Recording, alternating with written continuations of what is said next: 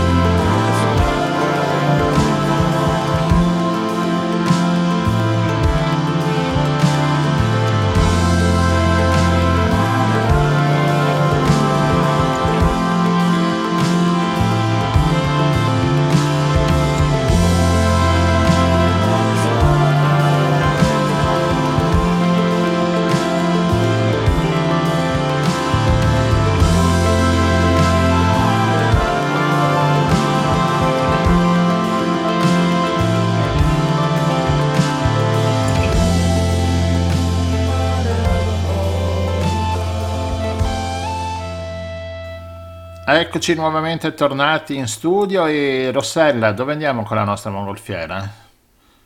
Andiamo, voliamo su Padova e facciamo salire sul cestello della nostra mongolfiera Franco Zecchinato che è un agricoltore e anche il presidente di una cooperativa il Tamiso che ha una storia piuttosto lunga e, e adesso ci racconta un po' Franco di che cosa si occupa questa cooperativa. Franco, benvenuto. buonasera, benvenuto.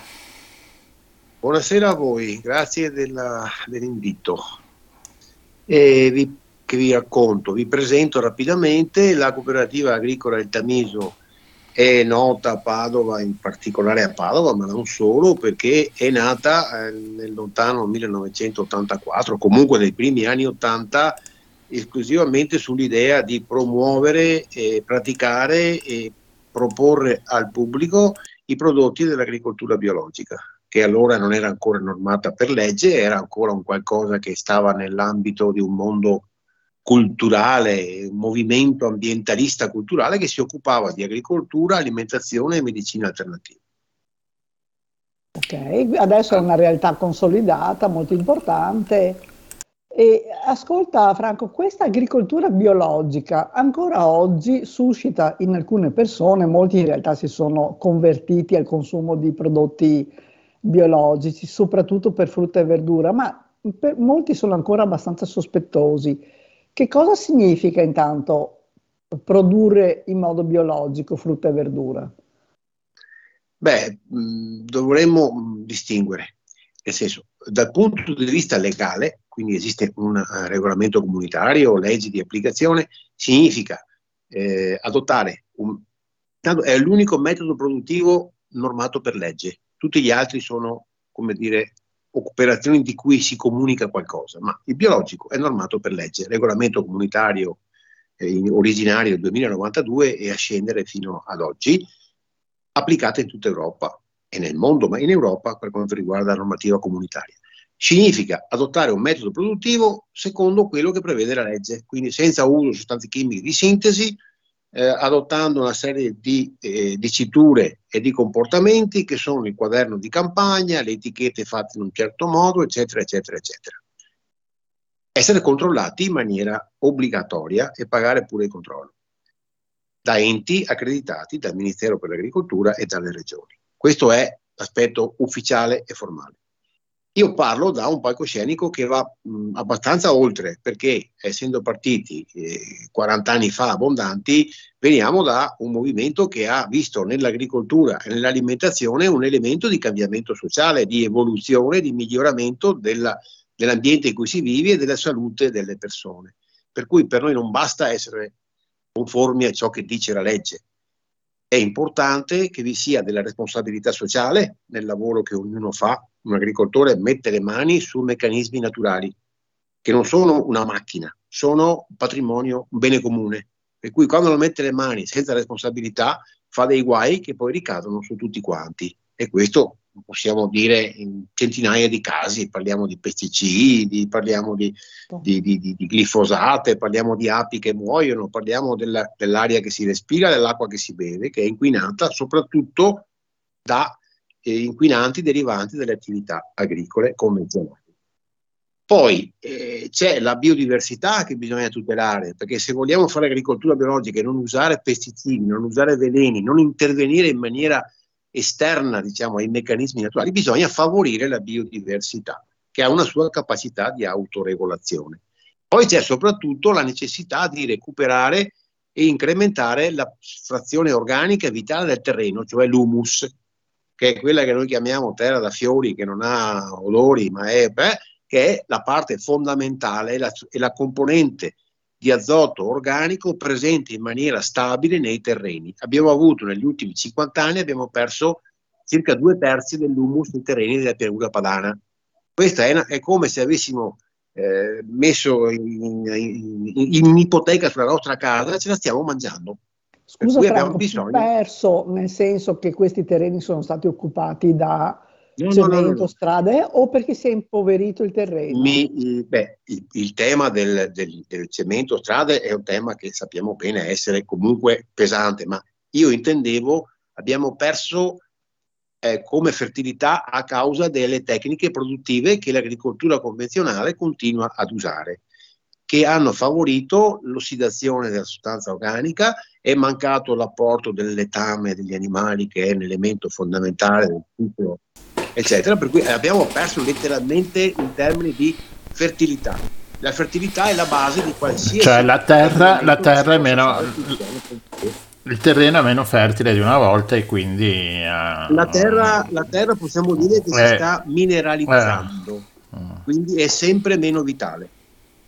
Un, uh, posso ricordare, visto che abbiamo il tempo, uno dei primi libri importanti che ci ha guidato da giovani anche su queste cose era un certo studente, studioso tedesco Pfeiffer, che negli anni 30 scriveva che nelle pianure del Middle West americano, dove c'erano i Sioux nella prateria, dopo 40-50 anni di monocultura di grano tenero che ha consumato la fertilità della prateria che si è accumulata per milioni di anni, ogni tempesta di vento, ogni tornado si portava via letteralmente centinaia di ettari di terra che era diventata inconsistente, mineralizzata. In pianura padana abbiamo lo stesso fenomeno mitigato da cosa? Dal fatto che piove di più e non abbiamo spazi così aperti, ma dal punto di vista della fertilità siamo passati dal 5-6% di humus all'1,2-1,3 mediamente, che è una roba dal punto di vista proprio fisico-chimico drammatica. questo è interessante, cioè interessante nella sua drammaticità eh, questa conoscenza della, della mancanza appunto Poi la cosa interessante ancora è che si può recuperare, si può recuperare perché la natura ha dei tempi di recupero piuttosto sorprendenti, ma come tutte le cose distruggere ci vuole pochissimo e riprendere in mano e rifare ci vuole molto tempo e molta conoscenza e molto impegno. Io credo che un consumatore, un cittadino che si ritrova a essere soltanto da quel lato interessato da questo punto, è interessante per lui sapere che mangiando prodotti biologici, specialmente stagionali, specialmente locali, eccetera, in qualche misura dà un suo contributo a questo processo di, di recupero della vitalità della terra, dell'humus, che è una nostra esigenza dalla quale non ci possiamo esimere. Sì, molto interessante questo discorso. Ascolta Franco, invece dal punto di vista dell'alimentazione, chi mangia biologico oltre a, a, spendere un po' di più, perché di norma i prodotti, vabbè, dipende poi da dove si comprano, eccetera, però, eh, ma eh, ci sono dei vantaggi per il singolo consumatore? Bah, eh, direi proprio di sì, al di là del fatto del, mio interesse diretto, però eh, noi siamo in un paese in cui siamo famosi nel mondo per la nostra dieta mediterranea, in realtà stiamo statisticamente facendo il percorso inverso. La dieta mediterranea la copiano gli americani, gli anglosassoni, e noi stiamo aumentando l'obesità infantile, che è un tipico problema invece dell'alimentazione eh, anglosassone. Per cui noi abbiamo un patrimonio di agroalimentare che dobbiamo assolutamente tutelare e riprendere in mano. Ora, questo patrimonio agroalimentare è fatto di centinaia di opportunità legate ai nostri territori, che sono tanti, e legate al fatto che va educata, i nostri, i nostri ragazzi vanno educati al gusto, a riconoscere delle cose più buone di altre. Il gusto è addormentato dal modello alimentare eh, anglosassone, cioè zucchero e sale, esatto. e fritto e olio, giusto? Dove il gusto va a farsi friggere. Per cui sicuramente c'è un problema di fondo del modello alimentare che sta cambiando e bisogna, come dire, riuscire a riportarlo in un contesto in cui oggi sappiamo tutti che le malattie cardiovascolari, le malattie degenerative, eccetera, sono fortemente collegate al modello alimentare. E non occorre che ve lo dica io, insomma, sono cose che sono scritte sulla, sulla stampa normale, non è una roba alternativa. Chiaro che non mettere nel piatto ulteriori dosi di pesticidi che sono dentro le produzioni edibili del prodotto convenzionale e nel biologico normalmente non ci sono, se non per motivi di abuso o di deriva da altre coltivazioni, eccetera, che però sono abbastanza ben controllate queste robe, per cui dal punto di vista alimentare avere prodotti ottenuti il più possibile nel rispetto della stagionalità delle cose. E lì è un altro fronte che si apre che non finisce più. Perché oggi siamo abituati, sono stato in Sicilia qualche giorno fa, a incontrare un po' dei nostri fornitori della Sicilia. Se voi dobb- dobbiamo metterci nella testa che se vogliamo mangiare peperoni, melanzane, pomodori, zucchine da novembre a maggio-giugno, le dobbiamo mangiare da serre, plastica, acqua e energia. Non c'è alternativa. Certo. Quindi su questa cosa bisogna anche qui aprire una, un confronto. Io so, sono certo, eh, me lo confermano molte persone, che un cibo ottenuto senza forzature particolari, senza prodotti chimici, in un terreno organico, ben eh, vitale, è un cibo che ha un gusto diverso e una un capacità sapore, ha un sapore, ecco, Assolutamente perché- sì. sì. Per non parlare della sostanza secca superiore, di più vitamine. Eh, ora questo è anche oggetto, è stato oggetto di polemica contro i detrattori del biologico, perché eh, si dice che non è detto che debba essere migliore. Ma io, nella mia esperienza di tanti anni, lascio dire a chi compra. Ma guarda, allora io siccome così dicevamo prima, no? Eh, ogni tanto qualcuno dice ma io non credo nel biologico, dico non devi credere, devi assaggiare.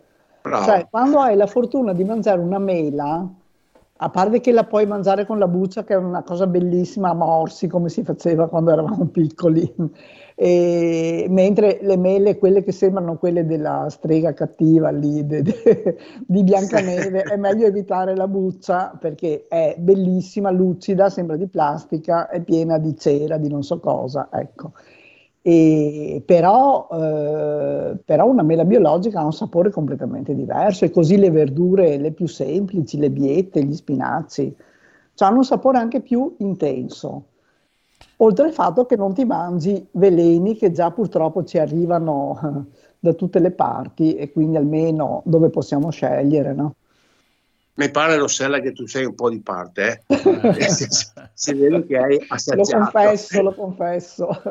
Comunque, io credo che per restare sulla comunicazione molto semplice, lo ricordava Rossella prima, quindi non invento niente, però è importante avere, e, anche su questo ho avuto parecchie volte l'occasione di discutere con la gente, e avere coscienza che eh, dare, prestare attenzione all'alimentazione e al sistema produttivo da cui la mia alimentazione arriva è un qualcosa che è valido su due fronti.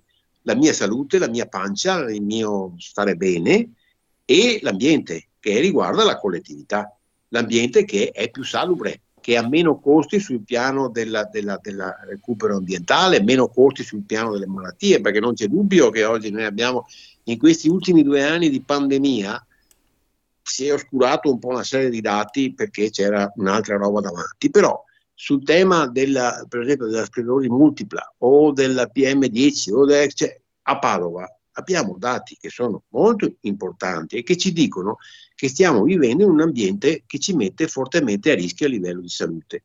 Ora, questo ambiente da qualche parte dovremmo pur cominciare a risanarlo. Certo. Credo che dal punto di vista produttivo, eh, la, la, critica che mi è stata fatta più volte nella mia vita, è normale, ma tanto il mondo è inquinato, tanto l'acqua è inquinata, tanto è inquinato quello che ti sta vicino nel campo dall'altra parte del confine e allora non vale la pena. E qua io non sono d'accordo, nel senso che bisognerà pur iniziare cominciare. Da qualche, esatto, da qualche parte iniziare. Ascolta Franco. Ecco, l'errore ah. che non si deve fare è che pensare che il biologico è puro. No, no, certo. E viene da... Ecco, questo deve essere, deve essere chiaro. Scusami. Ascolta Franco, voi, avete iniziato nell'84, appunto si diceva, con, questo con uh, agricoltura biologica e anche con la vendita. Ora adesso anche la grande distribuzione ha vari prodotti biologici. Nel supermercato adesso si trova gran parte. Questo fatto dell'entrata della grande distribuzione sul biologico ha dato una mano oppure ha, appesantito un attimino il discorso? Oppure, perché, Bella domanda. Eh, perché la grande distribuzione È dopo il tema- va a concorrenza con i prezzi, no? Certo, certo. Mm. No, no, è, è il tema che a noi che ci lavoriamo, perché la nostra cooperativa, come altre esperienze in Italia, insomma, su questi temi si è interrogata, si interroga da molti anni. nel, nel 2018 è successo per la prima volta in Italia che la grande distribuzione ha superato il 50% della distribuzione di bio rispetto al 100 che, che c'è. Per cui non è una presenza trascurabile, è una presenza fondamentale. È vero che in prevalenza è una presenza che riguarda prodotti trasformati, pane, pasta, olio, riso, eccetera, che l'ortofrutta è più complicata, ma però c'è anche quella. E noi stiamo eh, ragionando sul fatto, prima l'avevo detto, forse era un po' lì che facevo riferimento, qual è il modello di biologico che ci interessa? Quello che rispetta la legge, che non usa prodotti chimici, punto, e quindi in qualche modo sostituisce l'agricoltura convenzionale con mezzi tecnici autorizzati. Autorizzati poi a Bruxelles dove le lobby della grande distribuzione hanno pure i loro uomini che cercano di in qualche modo addomesticare le norme a vantaggio di produzioni sempre più industriali, sempre meno collegate con il contadino, con la stagione, con il patrimonio agroalimentare, con stagionalità, ma ripro- riproponendo lo stesso modello rip- produttivo. D'altra parte è una cosa che possiamo capire, se questi poveri cristi hanno apre- aperto la strada a un mercato che si è rivelato interessante e, inter- e è cresciuto sempre negli ultimi anni, chiaro che la grande distribuzione, come ha nel suo DNA il fatto di occupare eh, e di intervenire su questo target. Solo che qual è il problema? Che la grande distribuzione è abituata a occuparlo in maniera totalitaria, nel senso che non ha un grande bel rapporto né con chi produce né con chi consuma. Per cui noi cerchiamo anche di, come dire, di mantenere questo modello eh, agricolo che dicevo che raccontavo prima anche nelle relazioni di filiera nella produzione, perché sappiamo bene che se noi non riusciamo a, a pagare il produttore il giusto, prima o dopo quello smette di produrre, oppure fa un'agricoltura biologica domesticata, mezza fasulla, il più poss- meno costosa possibile. Dobbiamo riconoscere il valore al cibo e questo è anche un grande tema che a me fa piacere dirlo in radio. Perché... No, è un tema importantissimo anche di carattere culturale, eh, nel senso che comunque... Comunque, scusami, compri... eh, stiamo vendendo cose spesso diverse, spesso diverse perché c'è un, un altro approccio.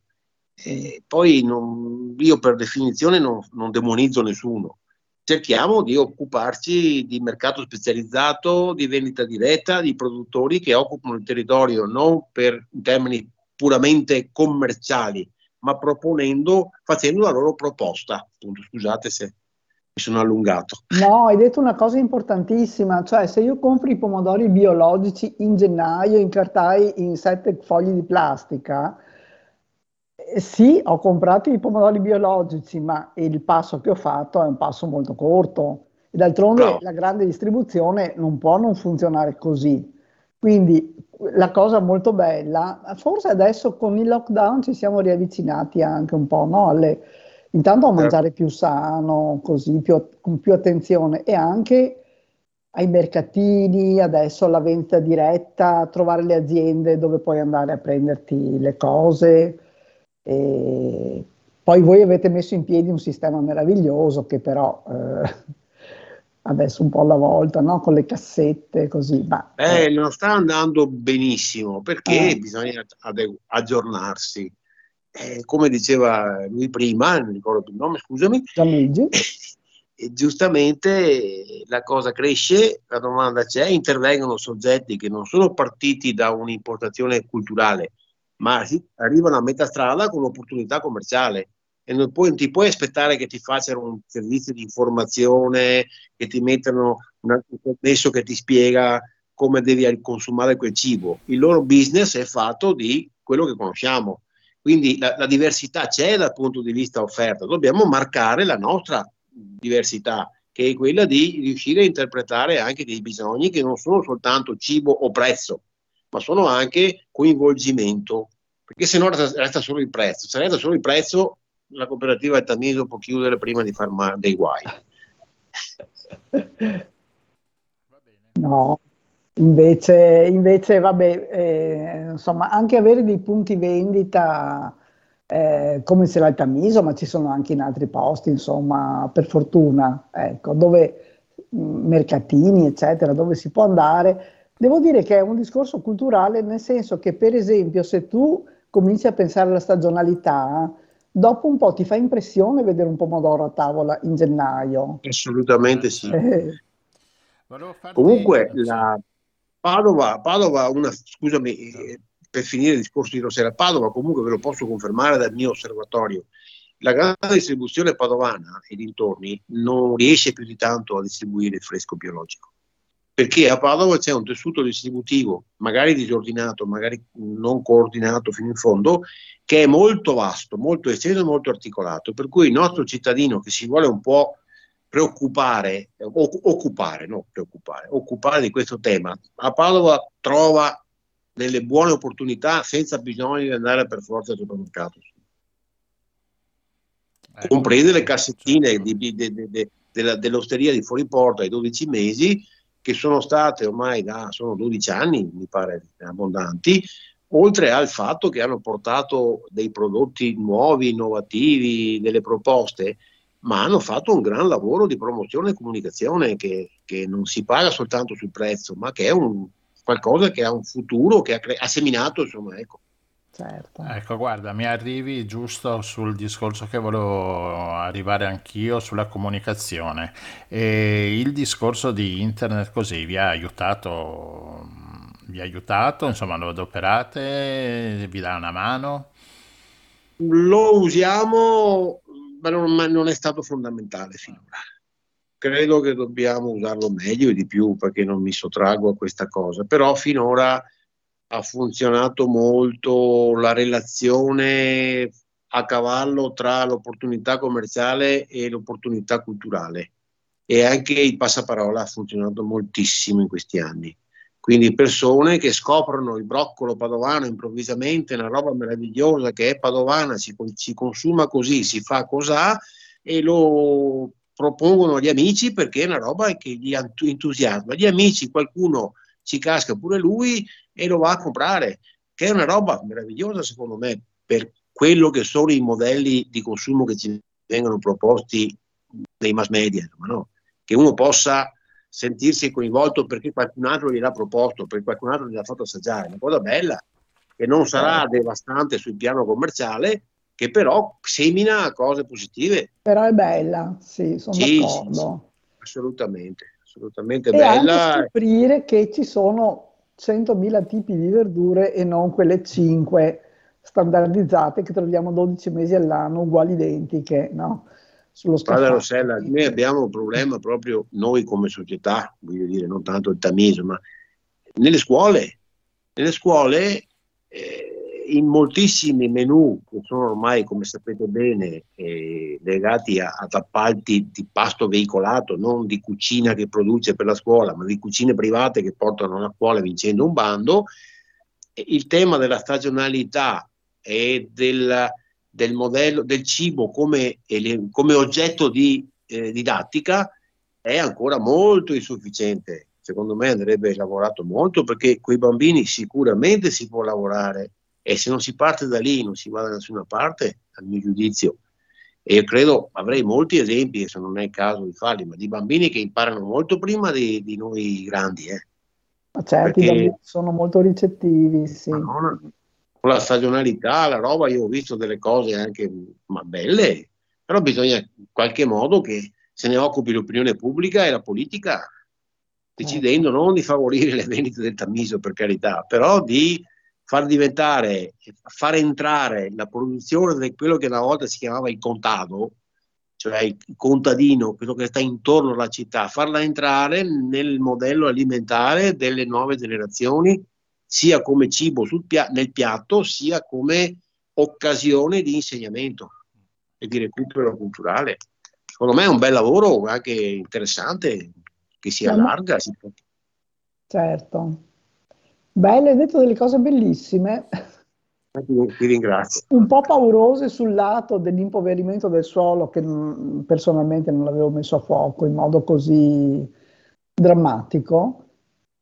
Sì, Mm. sì, il suolo è ridotto a essere nel modello agricolo industriale che a me hanno proposto nei fine anni 60 quando sono andato a scuola di agraria, è come se l'agricoltura fosse una macchina in cui si infila dentro dei mezzi tecnici e si ottiene un prodotto finale, dimenticando che i processi vitali sono tutti processi naturali quelli che intervengono nella produzione del cibo. Per cui oggi si, pro, si propone un modello in cui la terra è un substrato, è come fosse sabbia, eh, voi sapete a Chioggia si be- si facevano quantomeno delle cose bellissime sul piano eh, a Sottomarina e a Brondolo, non a Chioggia. Chioggia mh, mm, non c'è neanche in orto, c'è solo il porto e altre robe. Ma la sabbia funziona da substrato, però i contadini di Sottomarina, gli ortolani bravissimi, dovevano portare il letame fresco per poter produrre qualcosa della sabbia. Però la sabbia non ha di suo capacità di... Certo. Quindi la terra viene pensata come un substrato in cui si infilano eh, elementi minerali. Però voi capite che dal punto di vista della qualità del cibo magari sarà anche bello da vedere, ma sul piano alimentare, sul piano nutritivo siamo a carità. Mm. e non abbiamo futuro. Io lo, me lo dicevo al mio insegnante a scuola, ho imparato presto. È come se uno avesse un reddito da 1000 euro al mese e ne spende 1200 prima o dopo si va in banca, ipoteca la casa per avere quei 200 e continua a spendere 1200 e prendere uno e prima o dopo va a finire la fertilità. non ha più la casa sostanzialmente, questo è un po' lo schema, capito? Quindi noi stiamo cercando il lavoro che si fa con tutta la buona volontà possibile, senza, sperando che tutto vada bene, è quello di fare un percorso che inverta questa tendenza. Insomma, ecco. eh, per esempio, una cosa che è interessante, la presenza di alberi, alberature, biodiversità, anche quella aiuta moltissimo perché sono gli agenti atmosferici che molto spesso i venti, i terreni lavorati lasciati alla, senza copertura, eh, che eh, come dire, impoveriscono la parte organica della, del suolo.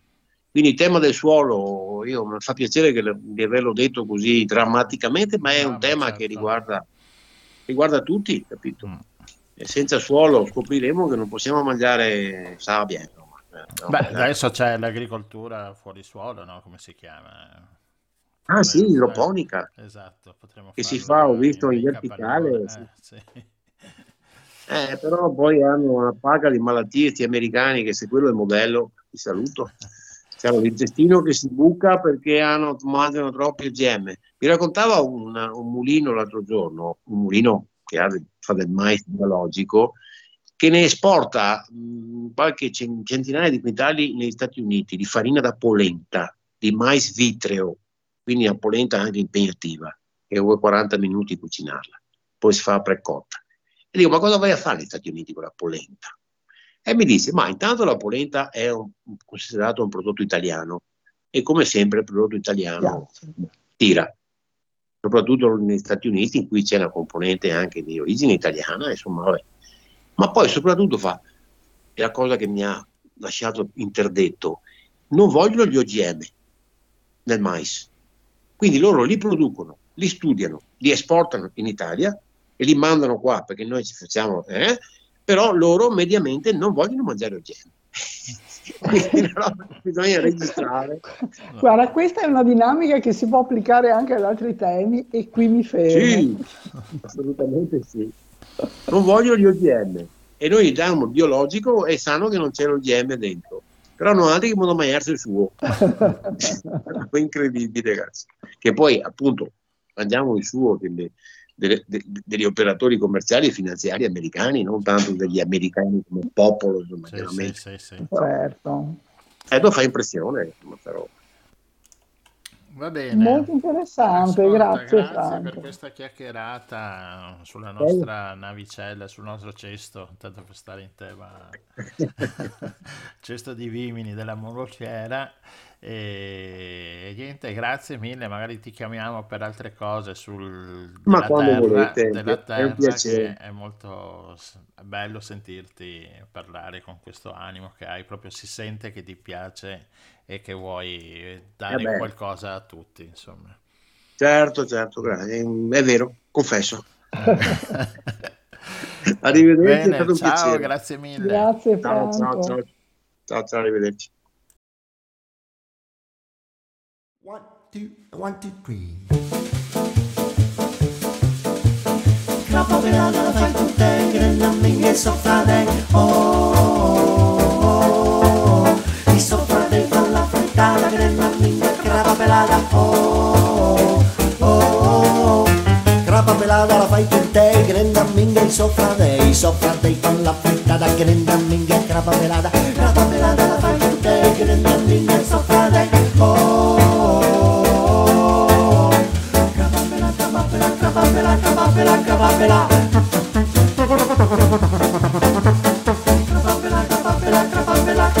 crapa pelada. E la canzone ti fa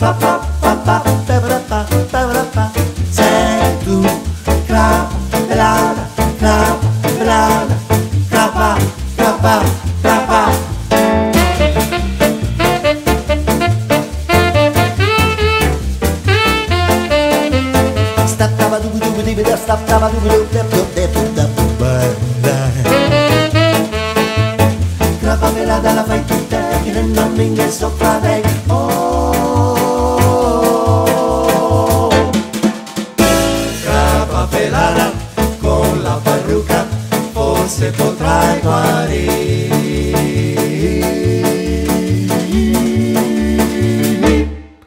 Row high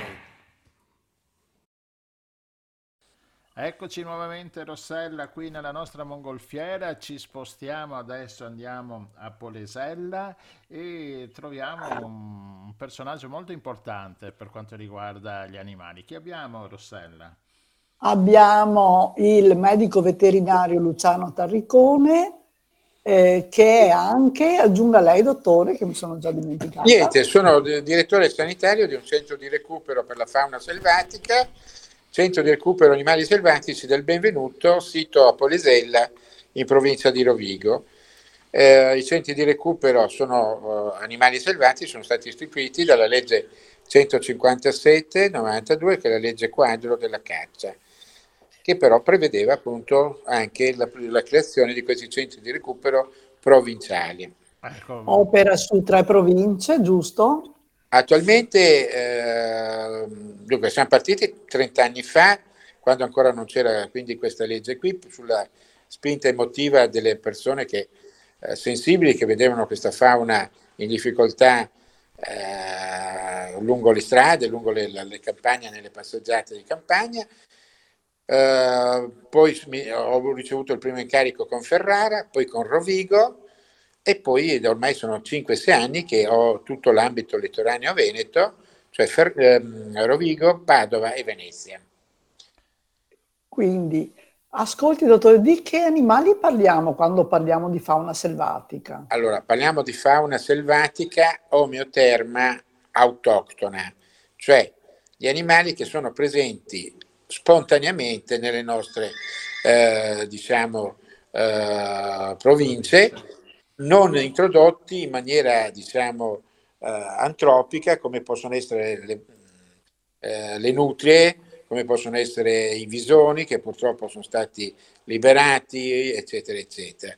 Quindi essenzialmente è avifauna, perché siamo nella delta del Po, nella laguna veneta, e essenzialmente abbiamo dell'avifauna con eh, diciamo specializzazione eh, dell'acquatica, però vediamo eh, tantissimi falchi, tantissimi anche altri uccelli di varie specie, perché purtroppo per me, perché bisogna avere a memoria tantissimi animali e quindi avere procedure diverse eh, per ogni singola specie, ma che bellezza abbiamo tra eh, diciamo, le zone con la biodiversità più alta del pianeta, non parliamo di Italia, ma del pianeta.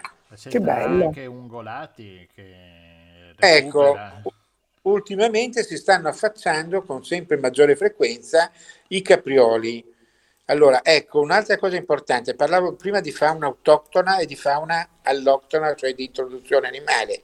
Il daino è fauna alloctona perché sono stati introdotti per bellezza, dopo che Walt Disney ha fatto i danni con i suoi cartoni animati, e dopo se volete ne parliamo, lo dico in maniera benevola perché anch'io oh, sono stato un piccolo fan di Walt Disney, sono stati introdotti per bellezza nei vari parchi eh, di privati. Ma questa è fauna alloctona ed è una fauna molto eh, invasiva perché ha un'attività riproduttiva molto importante e anche una, eh, non è molto selettiva nella, nella, nell'alimentazione, quindi sradica alberi di piccole, sradi, toglie, decortica eh, le cortecce degli alberi, eh, distrugge tutto il sottobosco. Invece di autoctone abbiamo il capriolo che si sta affacciando, che sta mm. scendendo giù dal, dal, dall'Appennino e dalle Alpi eh, e eh, sta arrivando in pianura perché eh, anche qui fortunatamente eh, il rimboschimento, eh, due anni, cioè, sfortunatamente, ma fortunatamente per loro, due anni di Covid, gli hanno permesso di vagabondare di colonizzare zone che non avrebbero mai colonizzato con l'intenso, l'intenso traffico eh, che c'è solitamente. Però ormai abbiamo diverse eh, segnalazioni, diversi recuperi fatti sui caprioli anche in zone cittadine, anche in città di medio-grosso, eh, diciamo, eh, abitazione eh, presenza di abitanti, come può essere Badia Polesine, come possono essere Trecente, eccetera. Poi arrivano fino in città. E poi abbiamo scoperto che ai caprioli piace anche andare al mare. Eh, anche sul mare ne troviamo, esattamente. Sono arrivati fino sulle spiagge, eh, diciamo è una bella cosa, però dobbiamo imparare a conviverci, eh, perché eh, la fauna selvatica che aumenta e aumenta soprattutto il numero di specie, vuol dire che l'ambiente è un ambiente sano. Dobbiamo sempre più avere un concetto che si sta affacciando ormai prepotentemente negli ultimi anni di One Health. Cosa vuol dire? un'unica salute per tutto, dal pianeta, dalla Terra, a finire a noi uomini, passando per tutte le specie vegetali e animali che eh, fanno parte questo, del nostro ecosistema. Quindi più esemplari ci sono di specie diverse, più vuol dire che nostro, uh, la zona in cui sono uh, segnalate è una zona sana, una zona salubre, è una zona che ha degli spazi di verde, questo è un concetto che dobbiamo capirlo, eh, deve essere radicato in noi, perché noi siamo dei condomini di un, un condominio che è il pianeta Terra, che dobbiamo cercare di rispettare il più possibile, dobbiamo cercare di convivere con più animali possibili, ovviamente senza esagerazioni, prendendo le distanze, anche perché loro non ci vogliono, che noi siamo un disturbo per la fauna selvatica. Certo. E dall'altro lato la fauna selvatica può recare danni a noi sia impatto in auto che anche microbiologici. Sappiamo qualcosa cosa è successo vero, negli ultimi anni. Quindi se uno trova un animale selvatico in difficoltà deve comunque avere dei dispositivi di sicurezza individuali per recuperarlo. Al limite un cartone, al limite un panno. Evitiamo di sbaciucchiare volpi o pipistrelli o altre cose, come purtroppo mi capita di sentire da, da, da, dai, dai, dai segnalatori ogni tanto.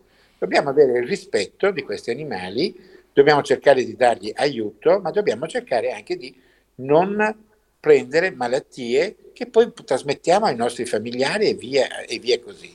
E allo stesso tempo anche noi possiamo trasmettere malattie a questi eh, animali selvatici. Quindi ci deve essere un, dobbiamo iniziare a, a pensare di regolamentare questa convivenza in maniera precisa. Ecco, senta, eh, lei oh, eh, do, eh, lavora su tre province a questa convenzione, ma non sono troppo, cioè, troppo, troppe tre province per un centro solo, non ci vorrebbero più centri per... Eh, allora, io magari ci fossero, eh, però purtroppo sono anni che vanno, oh, nessuno vuole, vuole, partecipare. Allora stiamo organizzando e l'abbiamo organizzato in una maniera molto, eh, diciamo, oh, ovviamente sempre eh, perfezionabile, però pensate che io tutti i giorni ho tre furgoni, tre dipendenti che vanno a, a recuperare, Recuperare. animali selvatici. Mm. Abbiamo, abbiamo della collaborazione fortunatamente con qualche collega distribuito nel, eh, diciamo nel, nel territorio che ci fa un primo stallo, gli dà una prima occhiata e così ci permette di essere un pochettino più organizzati. È chiaro che se ci fossero altre, altre strutture che volessero partecipare, perché no? Il problema è che è molto impegnativo, non ci sono risorse diciamo, adeguate eh, al momento eh, e prevede 365 giorni all'anno, quindi Ecco. Natale, Pasqua, domeniche, eccetera. Io ho sacrificato da 35 anni la mia vita privata per questi animaletti qui. Eh, eh, per cui il mondo dell'associazionismo, del volontariato, assolutamente va benissimo, però deve essere organizzato in turni e in situazioni come facciamo noi ormai da diversi anni.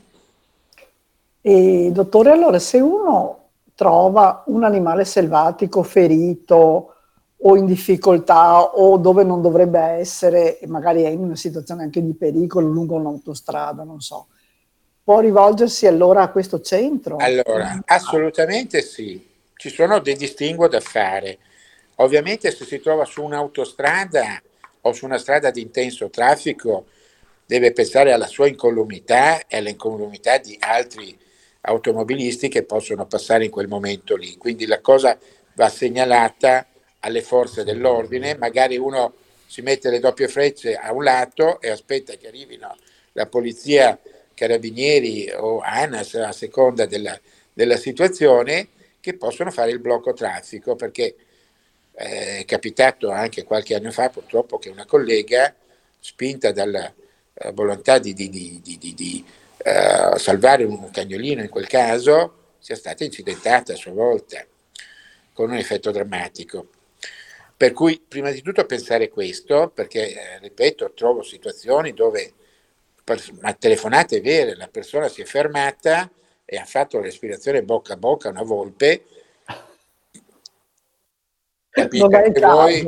no. Per carità, io l'ho, l'ho apprezzato tanto questo gesto dal punto di vista di sensibilità, però dall'altro lato ha messo a rischio lui, la volpe stessa, per una situazione poi, ovviamente la volpe poi è deceduta.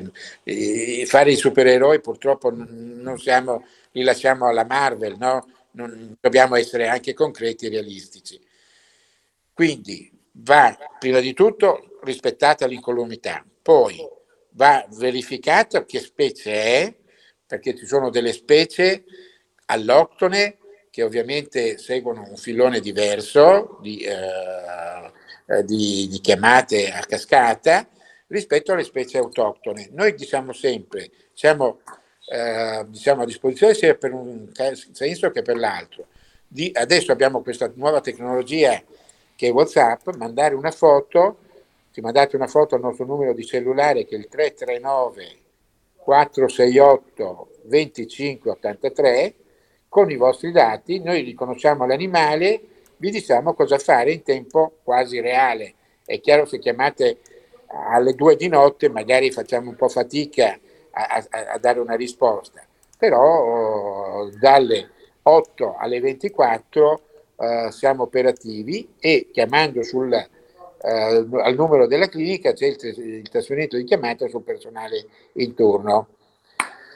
E questa è una cosa. Poi bisogna capire se è un animale davvero che è in difficoltà, perché tanti mi chiamano, ho visto un cigno a fianco strada, ecco, lì magari piuttosto uno si ferma, lo sposta un po', mh, che si butti nel canale, che vada, vada da via. Se invece uno si accorge che ha un'ala ciondolante, zoppica, eh, tracce di sangue, ci sono delle situazioni che sono evidentemente eh, da consulto medico eh, e sono appunto riconoscibili con, con queste situazioni qui. Poi c'è l'altro oh, dramma incredibile che è quello dei pulcini. Eh, I pulcini sì. non tutti devono essere presi perché dei pulcini esistono specie nidicole e specie nidifughe.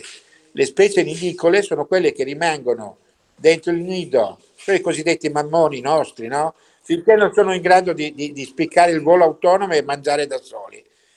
E allora questi, se vengono beccati fuori dal nido, eh, devono e non sono capaci di volare, vuol dire che sono caduti prematuramente per un qualsiasi accidente che può essere capitato, un tentativo di predazione, il vento, il genitore stesso che l'ha sbuttato giù, eh, perché alcune specie sono più eh, con istinto materno, altre meno, e gli va dato una uh, possibilità. Le specie nidifughe, come il merlo per esempio, che abbandona il nido a 15-20 giorni, è già impiumato, svolazza, ma non è in grado di essere autonomo e riceve l'imbeccata dei genitori, va lasciato in sede, va ispezionato se i genitori arrivano e se i genitori arrivano gli va lasciato l'opportunità di far crescere ai propri pulcini, eh, cioè far crescere i propri pulcini ai, ai, ai, genitori. È chiaro che c'è una quota che si perde perché questi pulcini possono essere predati, possono andare sotto una macchina, eccetera, però fa parte del conto statistico dei grandi numeri su specie che non sono specie in difficoltà perlomeno o a rischio di estinzione addirittura. Eh, la cosa è diversa se invece abbiamo oh, specie eh, come il rondone, che sono specie nidicole, che loro abbandonano il nido quando si sentono pronte, che purtroppo molto spesso cadono perché abbiamo ormai delle variazioni del nostro clima che arriviamo ad avere delle estati così torride che loro anche in luglio che sono ancora piccini per il caldo si buttano giù. E quelli vanno, vanno uh, o rimessi nel nido ma se si buttano giù una volta, il giorno dopo col caldo faranno lo stesso, vanno alimentati, vanno alimentati in una certa maniera, quindi non, posso, non fate il fai da te dando l'omogenizzato, la manzokin, tutto, la pizza, quant'altro, vanno dato quello che corrisponde di più al loro alimento naturale, che è veramente difficile perché dovremmo prendere dei moscerini, tritarli e, e predigerirli e darli, ha capito? e, e eh, alimentati con degli insetti, quindi eh, con degli integratori di calcio perché altrimenti poi sviluppano situazioni carenziali e a seconda della, della, dell'età liberati dopo qualche, qualche eh, settimana in presenza di adulti. Quindi si devono prendere delle ore dove si vedono girare questi adulti e lanciati perché poi loro sono così imprintati su di noi anche se cerchiamo di eh, farli crescere assieme in maniera tale che si vedano e capiscono che sono una specie diversa dall'uomo, che alcuni eh, tornano indietro, invece se vedono gli adulti, gli adulti li chiamano e quindi c'è l'istinto per ritornare al volo. In... Esatto, esatto. Eh, quindi poi... non fai da te, cioè no, noi mandiamo una foto no. in modo che abbiamo delle indicazioni eventualmente su come intervenire esatto. o non intervenire. Esatto. È chiaro che se ci sono dei pulcini nidifughi che però hanno ferite, come spiegavo prima, un'ala, un'ala ciondolante, zoppia, ferite, eccetera, bisogna comunque che interveniamo perché vanno comunque assistiti, gli va dato un'altra opportunità. L'altro schema che dobbiamo capire, e qui mi farò odiare da, da, dai catofili, i gatti. I gatti sono animali domestici che interferiscono in maniera pesante sulla fauna selvatica perché hanno questo comportamento di overkilling, usando un, un termine anglosassone, cioè di ammazzare per il gusto di ammazzare. E questo crea danni importanti, tant'è che in alcune nazioni come in Australia sì. hanno vietato che vadano fuori ha capito, devono, sono stati identificati tutti con microchip e devono essere tenuti in casa, ma se ci rendiamo conto anche noi, la maggior parte dei gatti che abbiamo noi sono ormai dei gatti domestici, preferiscono stare in casa. Sì, sì, il mio non esce mai, guardi. Eh, eh, esatto, e vivono benissimo in casa. Basta avere un terrazzo dove vanno a fare i loro bagni di sole, vedono un po' tutto e anche lì sono capaci di far danni perché se arriva il panzerottino a beccarsi una briciola se lo mangia. Ma, giusto, ma magari se lo mangiassero, lo uccidono perché purtroppo hanno un istinto sul quale noi ci abbiamo lavorato e con la domesticazione, perché i gatti, ricordiamoci, sono stati degli strumenti per la lotta ai roditori e quindi loro sanno che devono ammazzare il più possibile e questo ormai ce l'hanno nel loro DNA, nel loro Certo. cervello, nel loro istinto e quello non possiamo, anzi stiamo probabilmente, ma ci vorranno dei millenni, facendolo regredire perché alcuni, ah, io per esempio avevo una gattina che mi è entrato un topino in casa, a un certo punto sento che piange, che piange, ma cos'è? Perché c'aveva il topino che gli mangiava nella sua ciotola e non era capace. Siamo arrivati alla, alla follia, è un mondo strano, eh? è un mondo strano. Senta, un recupero che le è rimasto in mente mm, di tu- Eh, di più di, di altri, ma guardi, eh, ce ne sono diversi, eh, perché ehm, e devo dire eh, che le energie fisiche eh, su- facendo questo, questa attività qui veramente sono, deve, deve averne tante, perché eh, te le dico quanti c'ho, piuttosto non sono riuscito a mandarli in volo. Mm, quello eh, le dico me li ricordo di più hai capito? Quelli su cui avevo puntato ci ho sperato tanto e poi alla fine quelli me li ricordo di più. Ne abbiamo liberati fortunatamente tantissimi eh, specie anche estremamente rare e penso però che sia ripeto, sempre quelli, una quelli che gioia, mi no? rimangono più in Mm. mente sono i fallimenti Ah, fallimenti che penso che domani domani insomma spero un pochettino più avanti quando arriverò, arriverò lassù se mi trovo Manitou mi, mi dica guarda tutto sommato hai fatto del tuo meglio vai avanti. Ma che bello! Beh, va pubblicizzato perché io l'anno scorso ho avuto un pulcino in giardino che in realtà mi sembrava ferito, invece era solo terrorizzato. Non avevo idea di che cosa fare e ho telefonato al mondo. E se avessi avuto il vostro numero, comunque Sì, no, que- è finita bene, comunque è una storia a lieto fine, quindi. bene sono contento e in effetti per quanto noi abbiamo una pagina di Facebook eh, abbiamo Instagram eh, ovviamente ancora tanti eh, segnalazioni sono alla prima segnalazione dopo aver fatto il giro delle, delle, Mm. delle sette chiese per cui sì mi auguro che grazie anche a voi trasmettiate un messaggio perché eh, questo- questi, questi numeri che, che ho dettato siano, siano eh, più pubblicizzati e il servizio sia migliorato. sì, sì, non c'è una perdita di tempo che a volte è dannosa. Sì, sì, sì. Ah, un'altra cosa importante perché siamo vicini alla stagione balneare. Sì, i granchi. No, i granchi lasciamoli stare, non fanno parte del nostro... No, bisogna eh, che anche, perché a proposito di eh, persone che non sanno come comportarsi, molto spesso capitano i cigni, soprattutto a fine agosto, quelli dell'anno, i giovani dell'anno, che si smarriscono un po' e vanno a finire eh, verso il mare, soprattutto a Jesolo, dove abbiamo Sì. queste queste, queste belle spiagge con dietro la laguna dove nella laguna spesso ci sono oh, cigni. La gente non, si deve, non li deve attorniare perché si stressano fino a morire. Questi sono giovani, magari si sono smarriti e la mamma non c'è lì a dargli un po' di sicurezza. Ma eh, ho avuto delle, delle- delle chiamate che per fortuna siamo arrivati in tempo con 50-60 persone ad anello intorno, Intorno. tutti boccianti, e questo qui che aveva messo la testa sotto l'ala dalla paura, ma questi muoiono di paura.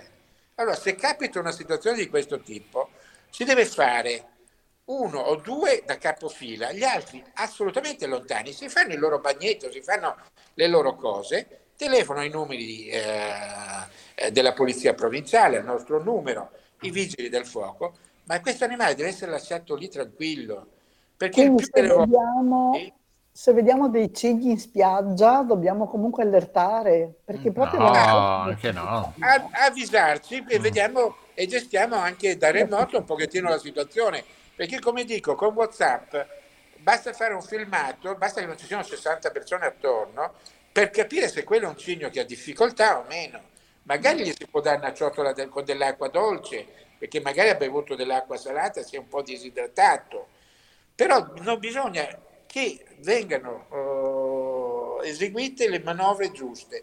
Quindi telefonare al centro di recupero o alla polizia provinciale, dargli un po' d'acqua e lasciarlo più tranquillo possibile. Un filmato con WhatsApp ci permette già di capire con buona approssimazione se è un animale da interesse medico o se è Oppure no. semplicemente un animale che si è smarrito e ha bisogno di una gestione eh, solo di essere spostato verso un canale con acqua dolce. Certo. Bene, eh, beh, sono state tutte informazioni molto interessanti e utili e per quanto riguarda invece i cetacei è un altro campo. Allora, per i cetacei è un altro campo. Ah. Noi siamo- abbiamo una deroga sulle tartarughe marine, tra l'altro è arrivata la prima di stagione, purtroppo Ah. non, siamo, non siamo riusciti a farcela, è arrivata stremata, abbiamo provato a fare la terapia intensiva per dire, vede, io quelle che, che mi muoiono le ricorderò tutte. Ah, Eh, ne ho liberati tantissimi perché in 30 anni credo, qualche decina di migliaia di animali li, li li ho, li ho messi in libertà, però quelli fallimenti sono sempre molto, molto, molto toccanti. insomma. E questo è quanto. E sulle tartarughe marine anche lì bisogna capire un altro, un altro aspetto ancora. Hanno iniziato, o perlomeno ci siamo accorti adesso, però forse lo facevano da tempo, che nidificano anche da noi, anche in certo. Adriatico. Mm. Abbiamo visto lo Quindi- scorso anno a Jesolo che hanno proprio... Dai, un- Ve- Vedo che è molto informato, bravo. Quindi, quindi bisogna eh, iniziare a capire e io sono disposto con eh, diciamo, gli stabilimenti balneari, eccetera, a fare qualche serata riunendo gente. Anche qui datemi una mano a Ah, fare volentieri, Ma a volentieri. capire, a capire le orme che lasciano alla mattina presto, che in genere arrivano la notte, mattina prestissimo, all'imbrunire, cioè al buio, fanno le- eh, i nidi e si vedono le tracce, il nido non lo vedi, però vedi le tracce eh, delle, sulla delle- spiaggia. Esatto. Eh, però c'è il problema. C'è il problema della pulizia delle spiagge perché loro vogliono le, le- le spiagge pulite fino a non so cosa e quindi i trattori alla mattina che vanno su e giù. Però il personale che fa eh, le convenzioni, queste cose, Dovrebbe dobbiamo essere... Mm, istruirlo in, in- diciamo con l'Università di Padova ci sono dei progetti e ci sono già comunque stati informati di, di segnalare la presenza di possibili eh, scusatemi non è covid sono io che parlo di, di- di caretta caretta sì. E- Bene, dottore. niente, Sì, eh, molto eh, interessante, molto prezioso, molto illuminante per molti di noi che sapevano quasi nulla. comunque quindi- volentieri noi ci siamo se c'è da organizzare qualcosa, Guardate, volentieri. volete, se volete che facciamo anche una volta alla settimana, non so, un percorso, uno spot eh, ad argomenti per tutta la stagione, eh, soprattutto quella balneare, perché il momento in Certo, cui esatto. vai in contatto con la natura. Io ci sono, il mio tempo lo dedico volentieri, gratuitamente, per informare e far crescere eh, la cultura e l'ambiente. E Certo. ricordiamo sempre che un ambiente sano vuol dire minor mortalità anche per noi. Eh, sì. Oltre alla qualità di vita, vero? Perché eh, aprire la finestra e vedere lo smog e un grattacielo grigio davanti a te, o vedere de- degli alberi, dei fiori, il profumo. Adesso parliamo delle città eh, immerse nel verde, no? con, con questi palazzi che possono diventare delle foreste. Eh, dobbiamo arrivare a quello, dobbiamo arrivare a quello, altrimenti ci estinguiamo e con giuste ragioni. Certo. D'accordo?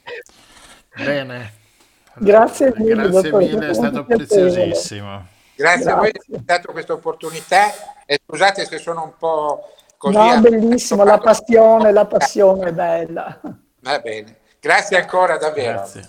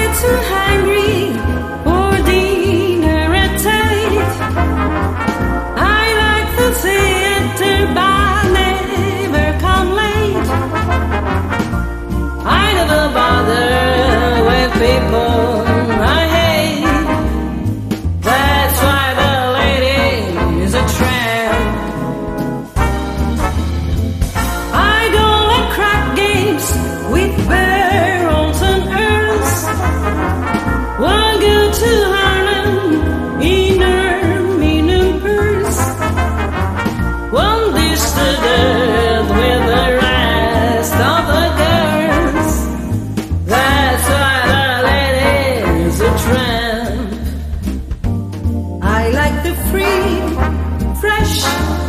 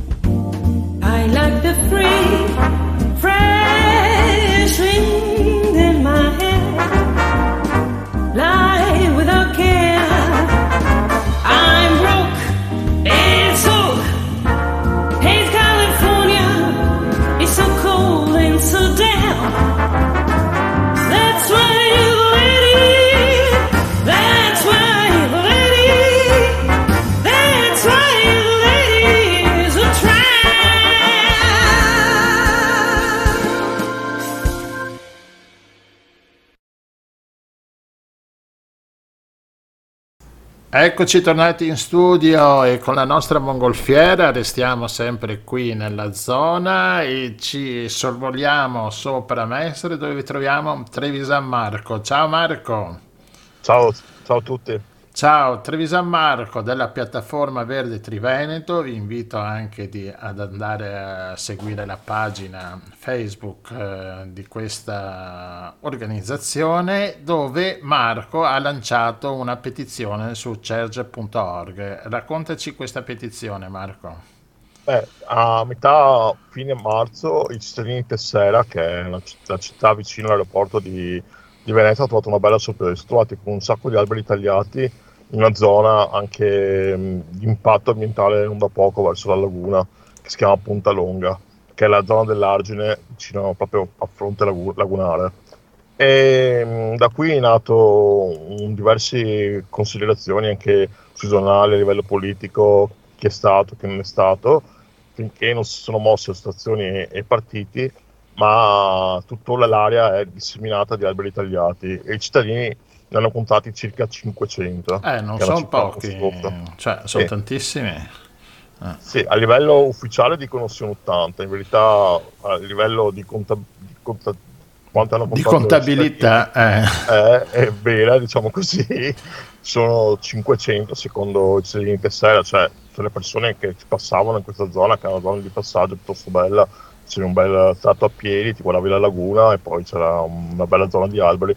Allora è venuta l'idea di utilizzare la piattaforma Verde Triveneto, che eh, ognuno può accedere, insomma, tu la conosci anche molto bene, che è una sorta di osservatorio, diciamo così, per gli eventi del Triveneto a livello dell'ambientale e rilanciare questa petizione chiedendo di ripristino di tutta l'area in più anche delle migliorie che erano state chieste, tipo delle zone, mh, almeno di, per identificare quali sono gli uccelli migratori che vengono, visto che c'è una, una zona dove viene, viene piuttosto niditi- nidificata da, da molti, molte specie e anche di spiegare un po' la fauna e, e la storia, insomma, di, di tutto il percorso che è esistente, perché è un percorso anche di, di importanza ambientale non da poco.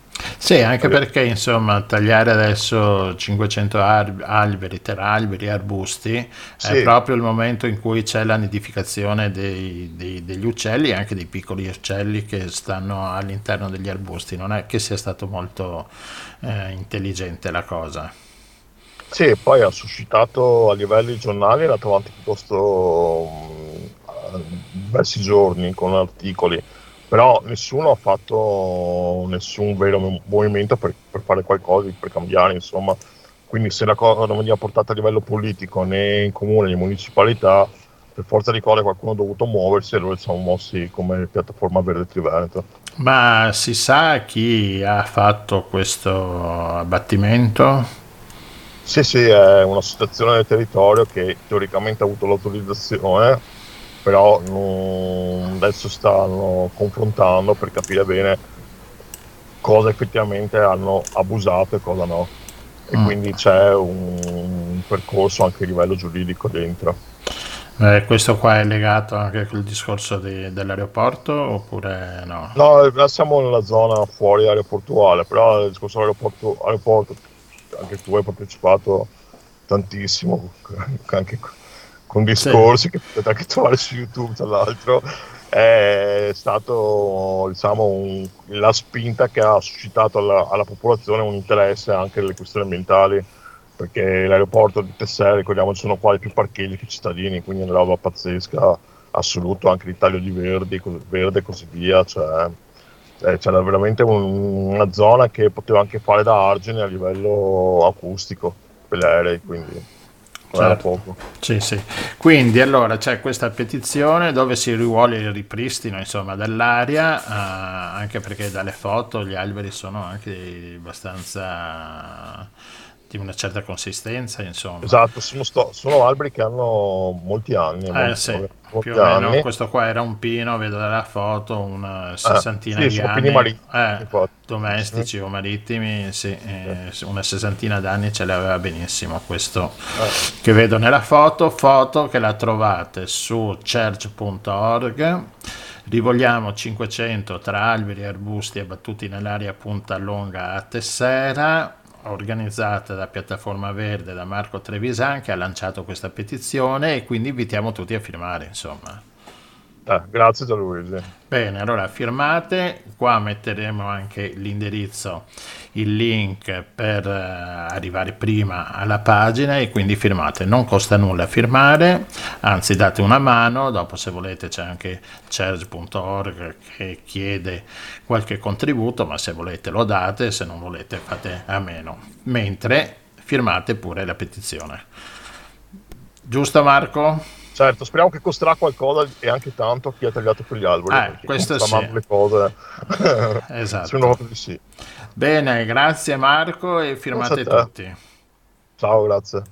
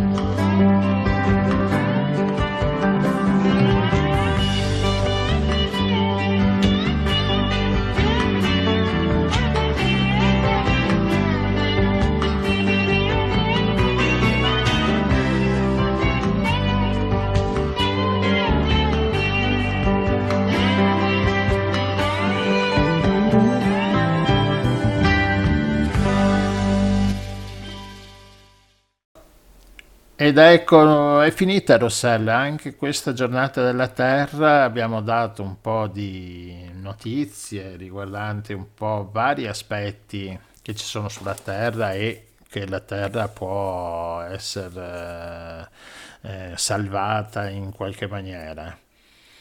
Abbiamo dato anche notizie, informazioni, diciamo, importanti su come comportarsi da quando troviamo un animale ferito a quando abbiamo un PC che avremo voglia di buttarlo fuori dalla finestra perché ci, non ci risponde più.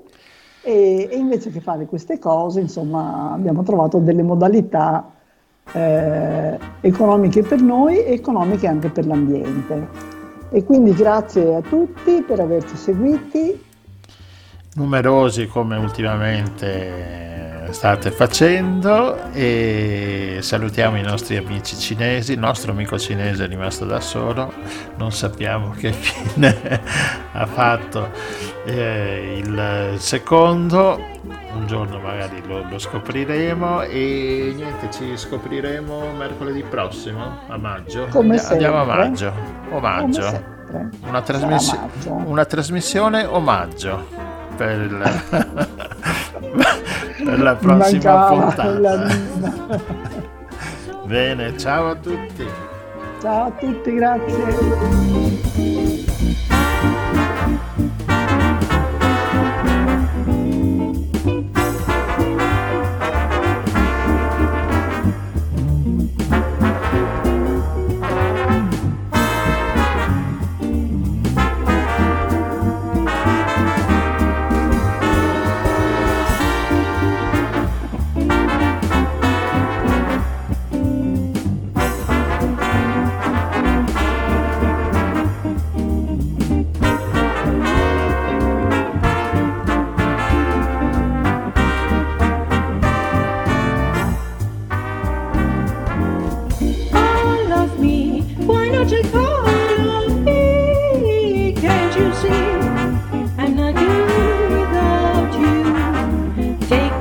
Avete ascoltato Il Giro del Mondo in 80 giorni, seconda serie. A cura di Radio Nostra. Scritto e condotto da Rossella e Gianluigi. Una produzione dell'associazione La Rete. Musica della sigla finale di CT Band Il programma lo puoi seguire su YouTube, Spotify, Anchor Podcast, Google Podcast, sui social Facebook e Twitter e sul sito www.radionostra.gindopri.com. A mercoledì prossimo.